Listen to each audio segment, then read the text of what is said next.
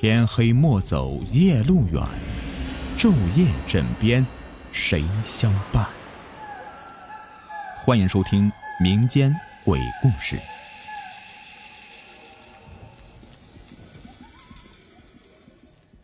半夜别出门。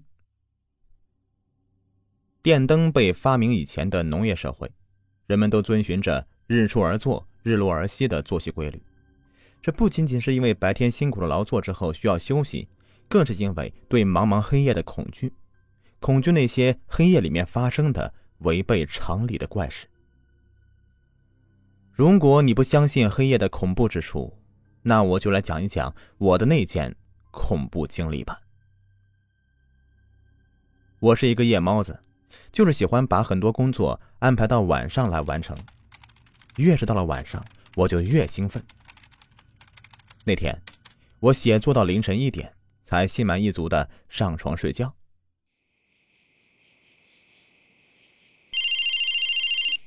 叮铃铃，一阵手机铃声把刚刚从梦境中的我拉回到现实。谁呀？这么讨厌！大半夜的打电话，缺了八辈子得了。我伸手去摸索着，终于找到手机，一看屏幕。显示现在是凌晨的三点二十七分。电话是发小少军打来的，我不耐烦的接通电话。喂，我说你小子打电话这么晚，你不看时间呢？你，我咒你单身到永远。嗯，什么事啊？快说吧。我一个哈欠接一个哈欠的打着，电话那头传过来一个。故意压低的声音：“伟子，我告诉你，你可得救救我，我好像撞到鬼了。”听到“鬼”这个字，此时我的头脑瞬间比刚才清醒许多，但转念一想，就重新的恢复冷静，只当这小子又在跟我开玩笑呢。我说：“你小子啊，你是不是去酒吧喝酒，玩真心话大冒险输了，在这儿拿我开玩笑呢？”没正事，我还得睡觉呢，哥。说完，我就准备挂电话。少军赶紧解释，声音里都带着几分哭腔：“哎，别别别别，别挂电话呀！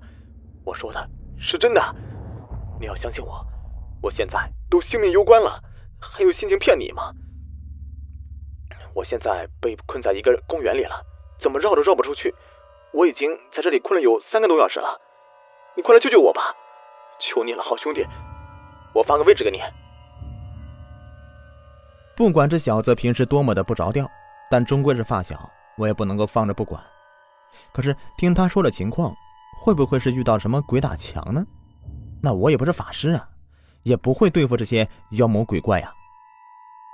嘿，有了！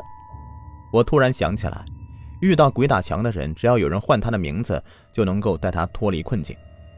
就这么办吧。我赶忙穿好衣服下楼了。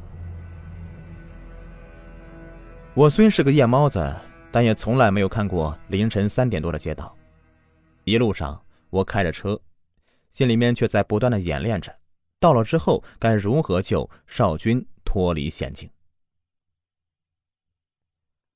二十多分钟以后，我终于赶到了少军说的那个公园。站在公园门口往里面张望，里面。一盏灯也没有，黑漆漆一片，什么也看不到。一阵凉爽的夜风吹来，透着那么一股阴森。我也没有胆量进去了，于是掏出手机拨通了少军电话。嘟，嘟，嘟，电话始终没有人接听，我心里不由得咒骂：“臭小子，果然拿我寻开心呢！看我明天不得好好收拾你！”想到这里，我正要转身离开，电话响了起来，是少军。接通电话，是少军的声音。这一次他似乎躲在一个封闭的小空间里，说话的声音很小很闷。喂，辉子，小点声，这公园的确有问题。我刚刚看到不得了的东西了，吓死我了。你说你现在在哪里呢？刚才给你打电话，你怎么不接呀？我问道。我现在藏在一个垃圾箱里面，虽然有点臭，但是暂时还算安全。刚刚就在我等你的时候，看到公园里面有一个老奶奶拉着一个小女孩的手，在在散步。他妈的，这个时间怎么可能会有正常老奶奶和小女孩出来散步呢？我害怕，就躲起来了。刚刚你给我打电话，我没有接，怕暴露。兄弟，你快想想办法，我快吓死了。我哪有什么办法呀？我现在连你在什么地方都找不见。哎，我还是进去找吧。想到了刚刚描述那个诡异画面，我咽了口口水。臭小子，这也算是我为了你赴汤蹈火了，以后记得要好好感谢我吧。说完，我挂了电话，试探着走进了公园。为了给自己壮胆。我把从小到大背过的所有唐诗都背了一遍，我尽可能的走不容易暴露的路线，每发现一个垃圾箱就靠上去敲一敲，问问里面有没有人。就在我快要放弃的时候，突然我刚刚敲过一个垃圾桶里发出了声音，我顿时有点兴奋起来，走过去贴在垃圾桶上，小声的问：“君子，是你吗？”里面没有回应，但是不久，里面又传出了声音。我确定这里面有东西，于是壮着胆子，一点一点的掀开了垃圾桶的盖子。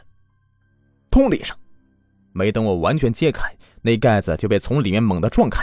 紧接着，一道黑影从垃圾箱里面窜出，发出“喵”的一声尖叫。这他妈可恶的猫，差点没把我的心脏吓停了。我拍着自己的胸口，又惊又怕。看来少军不在这里，我还得继续去找。哎，辉子，是你吗？辉子！突然，我身后一个垃圾桶对我说话了，这声音我熟悉，好像是少军。我回过头去，慢慢的向那个垃圾箱靠过去。吃过之前的亏以后啊，我变得谨慎许多。等到离那个垃圾箱还有一米多远的时候，我站住脚步，小声的冲着垃圾箱说：“君子，是你在里面吗？”过了有两秒钟，那个垃圾箱慢慢的动了起来，上面的盖子张开一条缝。我往后退了几步，生怕又是什么奇怪东西。是我，好兄弟。你终于来救我了！那盖子突然完全打开，从里面站出来一个人。我仔细确认一下，是少军。这家伙现在正是一身的污秽的站在垃圾箱里，看到是我，兴奋的手舞足蹈。哎，哎呦！就在他手舞足蹈的时候，垃圾箱不堪重负向前摔倒了，他也跟着摔了个狗啃泥。我捏着鼻子。把狼狈的少军从垃圾箱里面拽了出来。好了，先不说别的，咱们先离开这个地方再说吧。我拽着他就往来的方向走，这一次倒是十分的顺利，没费太大的劲儿，我们就走出公园。站在公园门口，我有点不高兴了，生气的质问道：“刚才你藏那个垃圾箱，我也敲过。”你怎么当时不回答我呀？看到我有些严肃，他嘿嘿一笑，说道：“嘿嘿，我是听到了有人叫我，可是不是说晚上有人叫不能答应吗？所以我就没敢答应你。别生气嘛啊！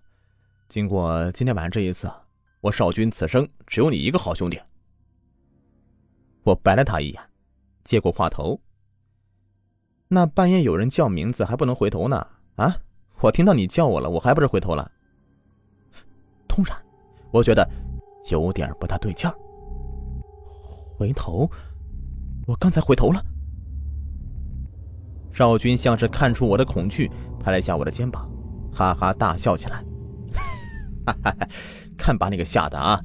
有鬼叫你，当然不能回头了。现在是我叫你，我是人，不是鬼。放心吧啊！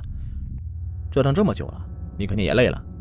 我的车就停在那边呢，哎，你怎么过来的？要不要我送你回家呀？不用了，我也是开车来的。啊，困困死我！我要回家继续睡觉了。事情解决，我再一次的打起哈欠。嗯，好，那明天啊，我请你吃大餐，答谢兄弟的救命之恩。现在太晚了，咱们都先回家吧。少军拍拍我的肩膀说道：“ 放心吧，这顿大餐呀，你是逃不掉的。好了，回家吧。”我们就此分手，各自开车回家去了。开车回到家里，此时已经是早上的六点多钟，天已经亮了，我也没有了睡意，躺下来打开手机，随意的翻看着朋友圈。突然。我的身体好像是掉进冰窟窿里一样，呆住了。我看到了这样一条消息，是少军发的。终于来到了朝思暮想的西双版纳，接下来的几天，本人将醉心玩乐，谢绝一切聊天。我再看一下发布时间，昨天夜里的二十三点四十三分，我顿时觉得天旋地转。少军现在在西双版纳，那昨天晚上我遇到的是谁呀？好，本期已播完，感谢收听，喜欢的话别忘了点击订阅、收藏，还有在专辑首页打一个分呢，感谢你们，下期再见。